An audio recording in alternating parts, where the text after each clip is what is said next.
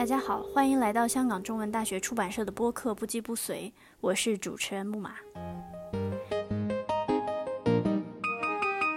All things bright and beautiful, all creatures great and small. All things wise and wonderful, the Lord God made them all.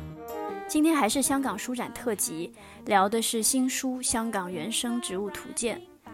这本书是胡秀英植物标本馆科学绘图系列，是我们很少会出的科学类的书。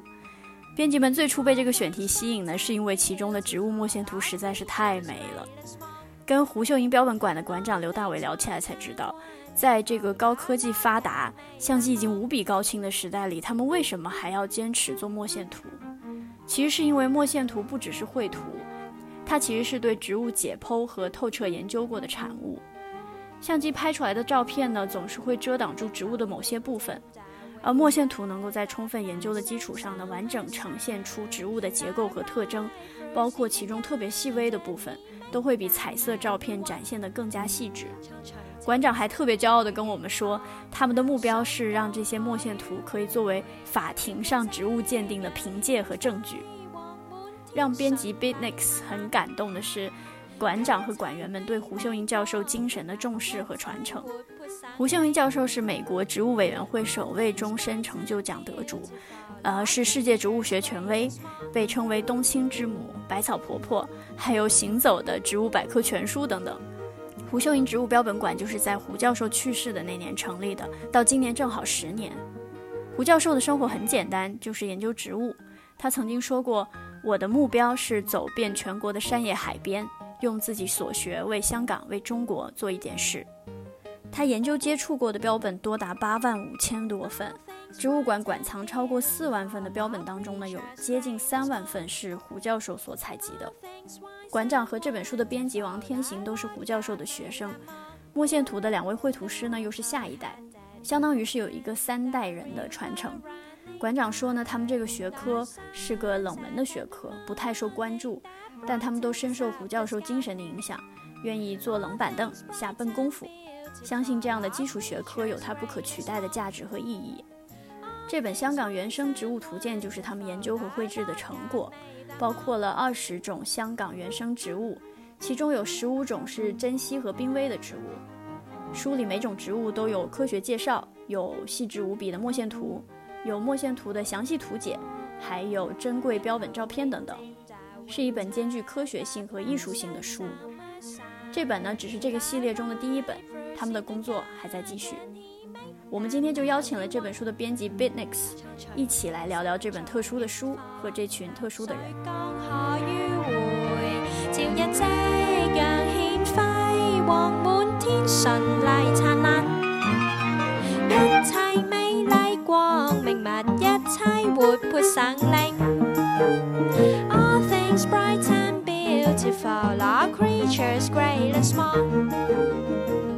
简单讲一下这个书的缘起。我们在做另外一本书，就是香港有一个医生叫梁雅达的 Arthur Van Langenberg，那他也是他本身是医生，可是他呃其实是非常热爱呃种植的。那他就是写了两本书，一本就是。关于香港的 urban gardening，就是在城市里面去种植东西。在做这本书的时候呢，他就有一个有一种植物，他一直都不晓得它叫什么名字。然后当时刚好就是中大出版社另外一个编辑在编胡秀英老师的一另外一本书，所以呢，他们就穿针引线这样子，然后就让他们双方呃见面。然后，呃，胡秀英老师就是他一看到那个植物，他立立刻就能够讲到这个植物叫什么名字，然后就是帮梁医生就是解开了多年的谜题啊。那我就从梁医生，然后就想到胡秀英。我知道我们很久以前就有一本兰花的书，就是胡教授写的，当时我也看到。呃，台湾出了一本年历，是用植物绘画的，设计的非常漂亮。所以我当时就想说啊，如果我们在出版就是胡教授这本兰花的书，然后也可以把里面的那些墨仙图拿出来，可能编一本墨仙图植物的年历了吗？那我们呢就去找胡秀英标本馆的馆长刘大伟。我就写信给他，然后就就写说啊，呃，出版的计划啊，然后呃，问他有什么想法。刘大伟馆长呢，就就很开心，就邀请我们去呃标本馆去参观呢。然后我就跟你还有同就是出版社另外一个同事一起去了。嗯，那那一天就是很时间也不是很很早，好像是下午三四点之类的。当初我是以为啊，我查故宫嘛，就是那个那个科学大楼，应该就是跟我们的出版社很接近啊，就是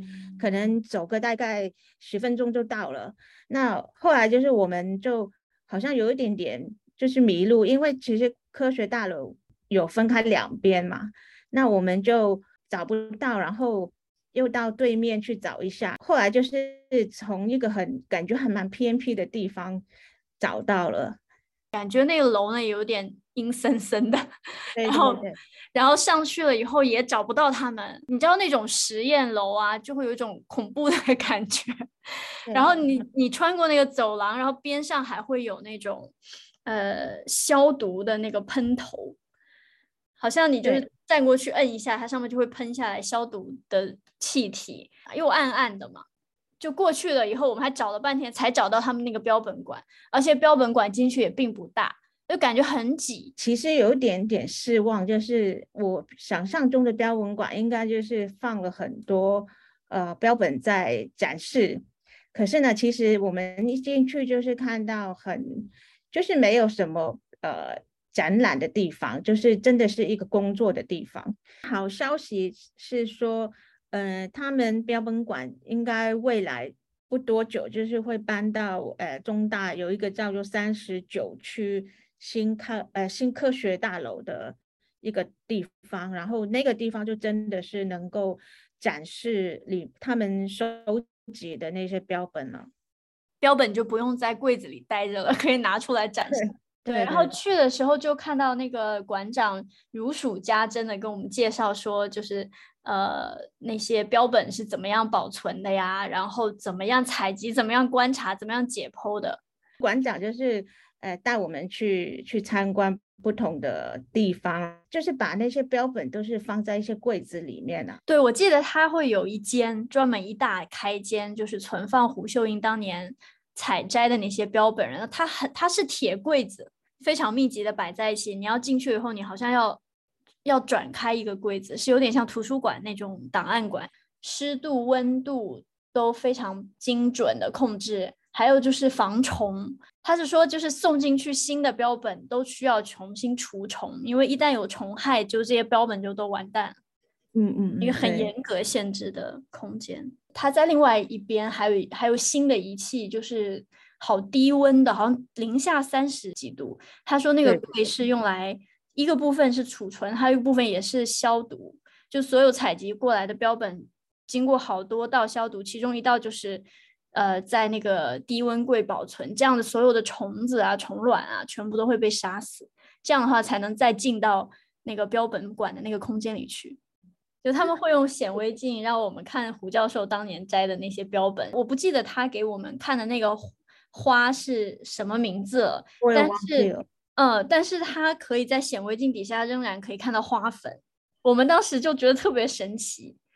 怎么会这么多年那个花粉还可以保存下来？反正后来我们就谈那个计划，结果就是本来是想说要重新出版呃《兰花》这本书嘛，然后他讲了讲，然后就说哦，其实我们。现在在呃，希望出一本关于植物墨线图的一本图鉴，呃，完全是 out of expectation。他们就说啊，这个这个是跟香港的原生植物相关的。然后我们当然就是很兴奋嘛，看了一下他们画的那些墨仙图，果然是非常的细腻啊。然后我感觉我们三个人都虽然都没有出声，但是心里都非常的兴奋，因为那个真的非常的漂亮。很精致，然后它有带着那种天然植物的那种本身就已经有的美感，加上他们把用墨线图展现出来了以后，它那个又有一种艺术性的美感。就我觉得当时我们心里就是心意相通，都是希望能够把它拿来做一些衍生的周边的漂亮的东西。然后我们就跟馆长提议，馆长就很严肃的说，我们这个要做做本书啊，然后那个书是要怎么样怎么样怎么样的，然后他就不接我们要做衍生品和周边的画茬。呃，就是科学家嘛。想的都是怎么样去呈现他们的研究，我们的焦点是在那个文创的方面。但这样讲显得显得我们特别的没有深度。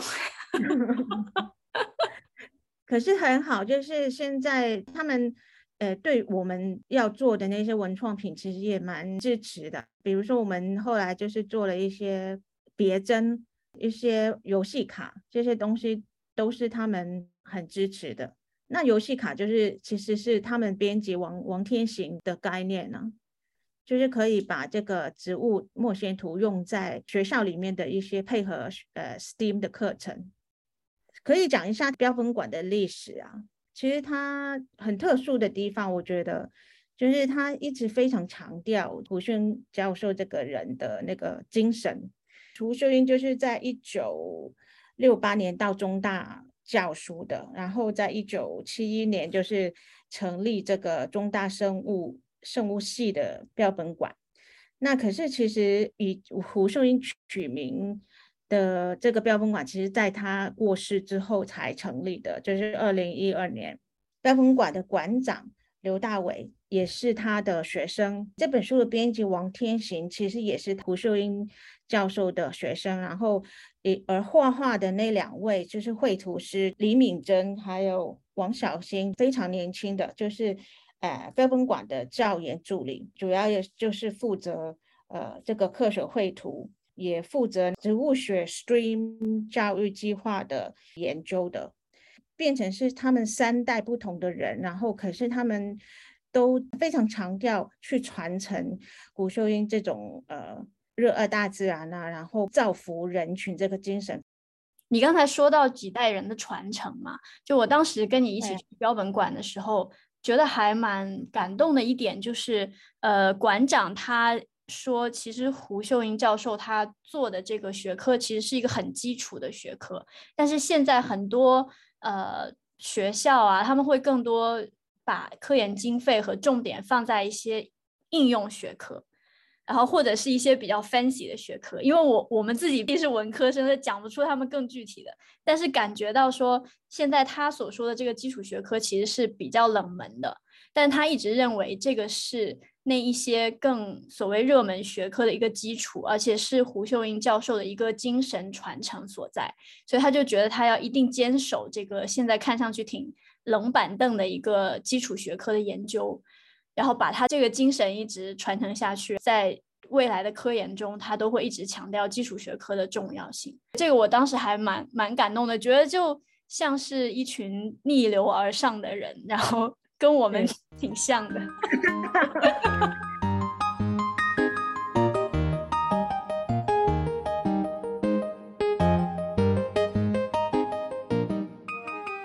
其实我第一次听到这个胡秀英的名字是之前有编辑在介绍社史的时候，就是我们出版社历史的时候，因为我们出版社是以呃文人文学科和社会科学为主嘛，经常出一些历史啊文化类的书，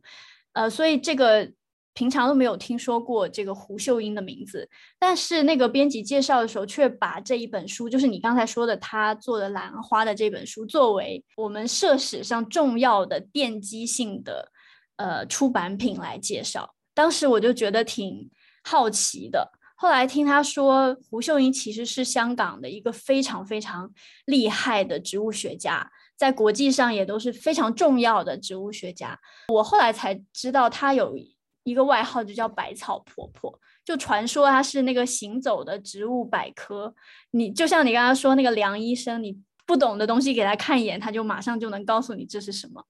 那你可以跟我们更多的介绍一下这个胡秀英的一些生平啊。你你刚刚说胡秀英呃教授她是百草婆婆嘛？其实她有很多名字啊，比如说冬青之母也是非常有名的。全球四百多种冬青里面，其实有四分之三是她命名的。然后她也研发了感冒药，就是那个山冬茶，所以其实我在以之前也听过胡秀英这个名字，跟这个山东茶就是连在一起。他研发了这个给大众使用的一个山东茶。那其实他是他是那么的厉害的一个人物啊，可是他出生是在一个非常贫穷的一个农村。他自己常说，就是我是清朝人，然后经历过三个时代。他是出生在一九零八年。所以他过世的时候已经一百零四岁了。他在是在清朝人嘛，又经历过那个国共内战，然后之后又去了美国，所以其实他整个人生就是有很多的特殊的经历。他一出生就是他家里非常穷嘛，在他之前，他的父母已经有几个小孩已经夭折了。到他出生的时候他，也是一样生病了，然后后来他的。父亲特别去找了一买了一些中药，然后给他喝，他很神奇的就这样子就活下来了。所以其实他一生都很希望去找到到底当年是什么药，呃，把我救了下来的。其可可是后来也没找到。从一出生其实就跟植物很有渊源嘛。他的家是在江苏徐州，当地就是有一些传教士办了一个小学，然后他就很幸运的去能够读到小学。而且他也很聪明嘛，所以其实后来一直能够读上去，是一个非常很难得的机会。因为当年就是很多女生都是要裹小脚嘛，可是他的母亲就是坚持不让他去裹小脚，也坚持他一直要读下去。然后后来他就读到那个金陵女子大学。当时其实他就是读呃物理系的，可是就是受到几个很好的老师的影响，然后他就就认识了植物那么神奇的一个世界，他的转转学读生物系了。当二战结束之后，他有机会去美国升博士，升读哈佛大学。他是到哈佛大学的 Radcliffe College，都是给女生读的。因为那个时候哈佛大学都是给男生读的，然后这个 Radcliffe College 就是给女生的。胡顺教授他一直很强调的，就是有一种后生呃的精神，其实也是来自他金陵大学一个老师。后生就是人呢，不光是为了自己活着，而是要啊用自己的智慧跟能力去帮助他人跟社会。所以他其实从呃去。美国读哈佛大学的时候呢，他取得一笔奖学金。他不只是呃自己能去去美国，他还帮助他的一个同乡，让他也他的朋友也有机会去美国去念书。这个就是他非常热爱去去帮助别人。然后在一九六零年的时候，他在。呃，他在美国买了一个房子，他就取名为安定堂，就是让人很安定，settle down 的那种意思。特别就是为了让呃来自比如说中国的朋友啊，或者是金陵大学的人啊，来到美国的时候，能够有一个地方能够交代这些人去，就有一个歇脚的地方。所以很多。帮助人的例子，就是能够呈现出，呃，那个后生的精神啊。呃，兰花那本书也是一样，他的想法就是说，不只是提供给学者去看这本书，而是说对植物也有很蛮热爱的一些普通人也能够，呃，看这本书。而且他还希望是提供香港第一手的研究，也是给别的地区能够进行比较研究的，也是那种知识普及跟传承。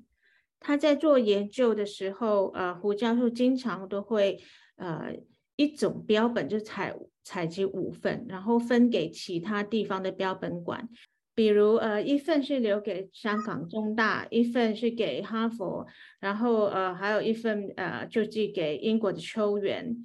那所以就是说，他希望香港的这些标本不只是香港可以拥有，而是说能够分享给全世界不同地方的研究者。所以这些也反映到胡教授的后生精神。他在哈佛大学的植物研究所，呃，一直待到一九六八年嘛，然后他就在一九六八年就到了中大教书，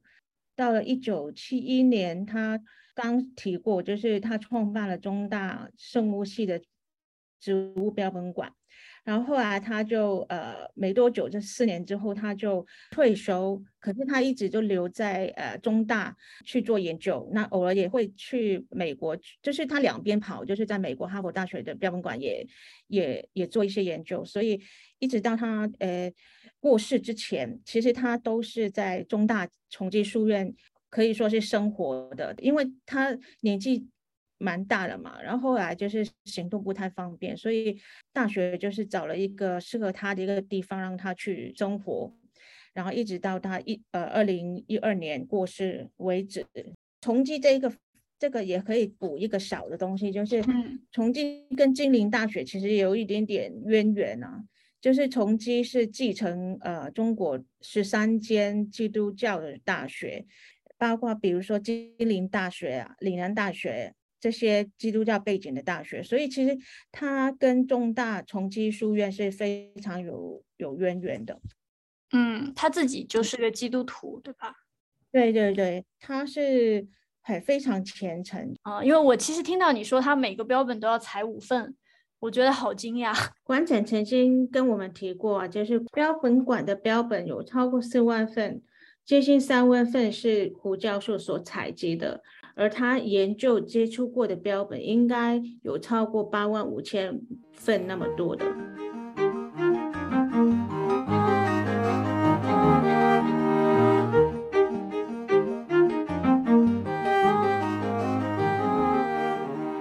我们介绍一下这本书的特别之处吗？书的特别之处就是收录了二十种香港原生植物，当中是十五种稀有跟濒危的植物。有四种是跟药用相关的，那其中两种就是胡夏英就是命名的白乐跟小果铁冬青，可以说是科学跟美学的一个结合啊。而且它的编辑的手法，据呃标本馆的呃同事说，应该其他的图鉴是没有的，就是墨仙图有一个跨页是左页就是一个纯赏版，单纯让你去欣赏墨仙图的美。然后右手边呢，其实重复一次那个墨仙图，可是呢，旁边就会加一些解说文字。这些解说文字在一般的植物志里面呢，其实不会这样做，他们都会只是放在一堆文字里面的。可是我们现在就是把它跟图配合起来，然后就很方便读者去去了解啊，这个花、这个果、这个结构是是什么东西，就是很方便去理解。而且这个方法也从另外一个角度证明了他们这个墨线图的科学性，对吧？因为你能把每一个部分都能清晰的标出它的名字，然后它的尺寸，说明它这个墨线图画的就是非常非常的准确的。对，没错。而且他们两位那个绘图师也非常要求很很严格，就是那条线从那个植物指出来那个结束的文字。的那个位置要非常的精确的，呃，往左一点都不行，往右一点都不行，都是要就是那一点要非常准确。其实我们的想法就是，哎，那很奇怪，就是现在科技的那么发达，然后那个相机的技术那么好了，那为什么还要用那么原始的方法，呃，用画画的方法来做一本图鉴？馆长就解释说，其实。如果是只是靠看照片的话，其实它会有颜色的差别，不能用单靠一幅照片一个角度来表达这个植物的独特性。你通过墨线图，就是说你必须要先呃采集标本，然后把标本进行一个剖解，从方方面面去研究这一个植物，透过每一次的这种。呃，鉴定，然后去画，把它画出来。其实透过这个过程，会产生很多的新的发现，就是以前不晓得的。可是透过这个那么仔细的一个工工作，就能够发现一些新的特点。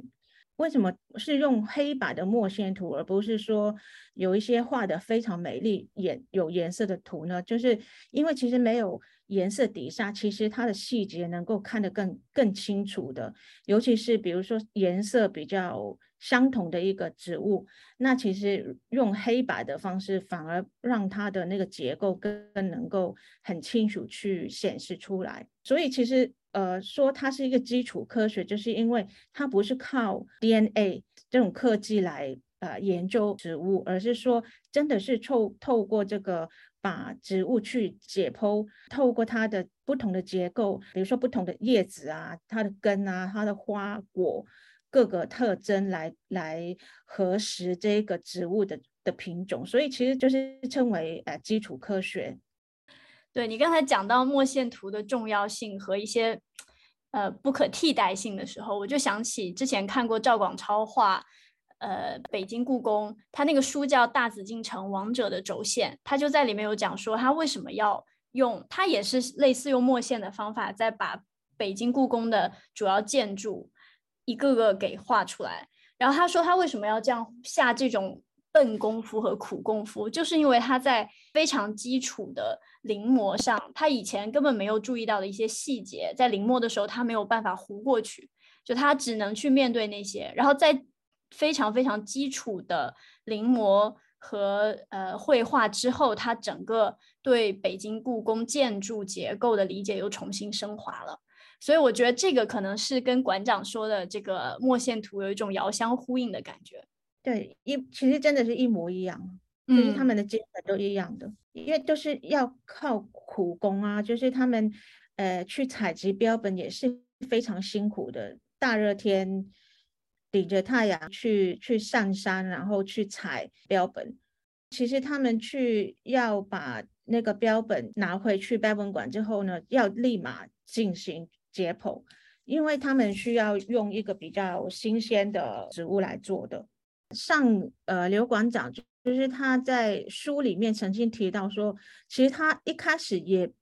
不太懂为什么，呃呃，其实他觉得墨墨线图也只是一种画画的方法。可是后来馆长就是发现了一批由呃教授级的画家，就是曾孝濂跟马平的呃的一批作品，就是当时他们两位在八九十年代是在中大标本馆跟胡秀英教授一起工作的。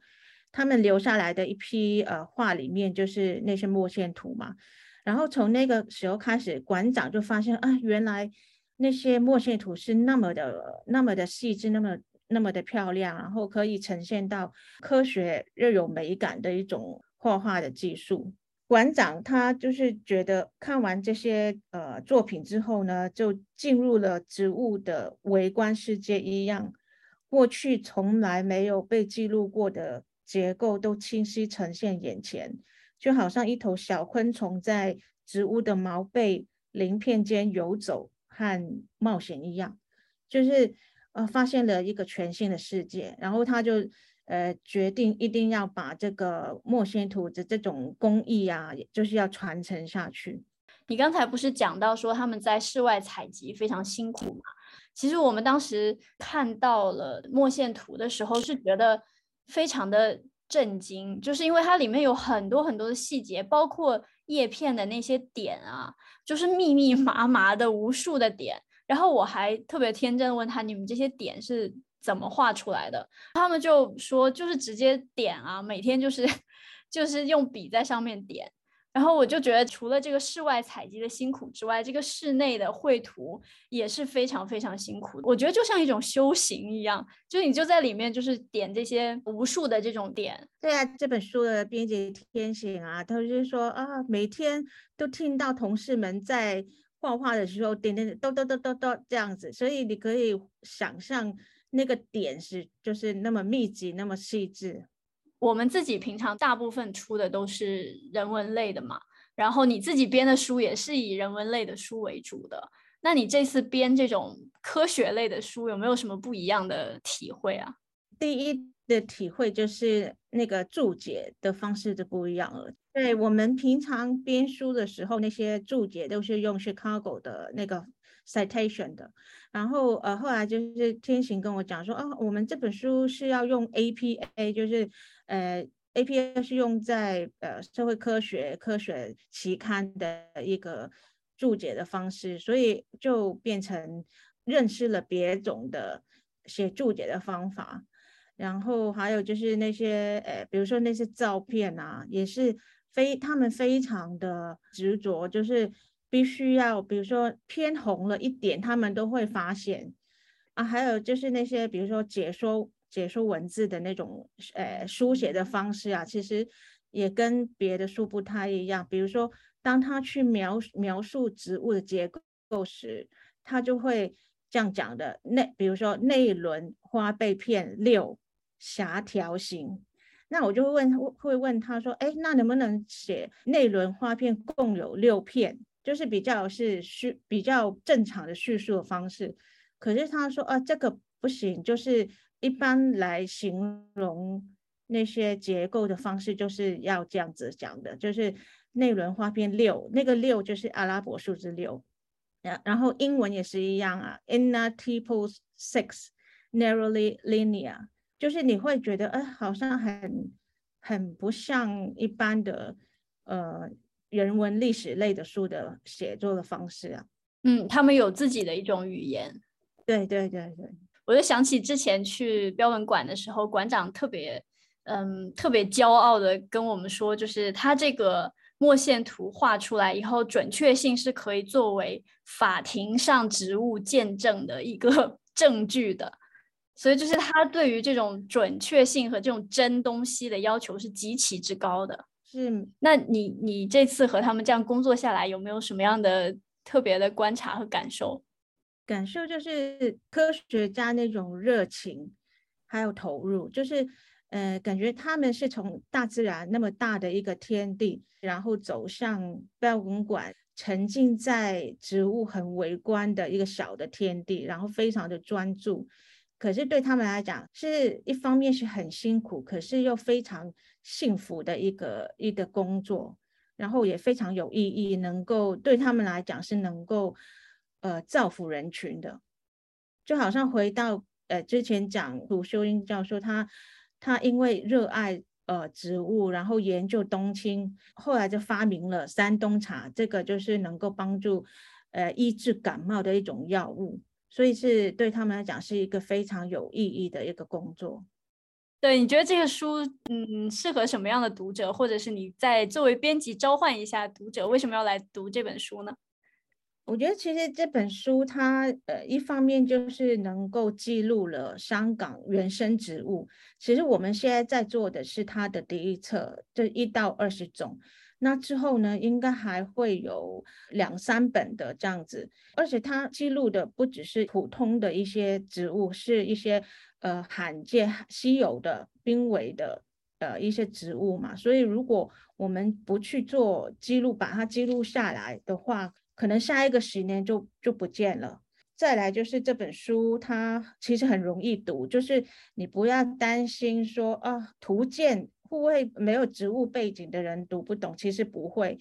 像我完全没有那个科学背景的人，就是读他们的文字是非常很直接，然后非常资料性很丰富。呃，虽然它文字量不多，可是它都是非常精炼的。再来就是这本书画的非常美，虽然就是它不不是那种彩色的图绘的的画，可是我感觉是非常耐看。你看那些笔触就是非常耐看的。还有就是，不只是有绘图啊，它还有那些照片，也是用微观的那种摄影的方式去拍的啊。还有一点就是，呃，有一些标本也是由香港标本馆去提供的，所以也是非常的珍贵的。然后还有就是胡秀英教授呃亲自采集的一些标本也放在里面的。这本书就是兼顾了科学性跟艺术性，非常珍贵。可是，一般人又读起来没有门门槛，很难得的一本书。然后，它又能实现你能够做那个呃植物年历的愿望。现 在还没还没做到，可是希望能够事成。对，我觉得完全可以，因为它真的太美了。就你想想看，就是大自然中的植物本身已经非常非常的美了，加上这个墨线图的形式，是啊，真是非常期待。就希望能够明年就会有一个新的年历，能够大家能够买得上。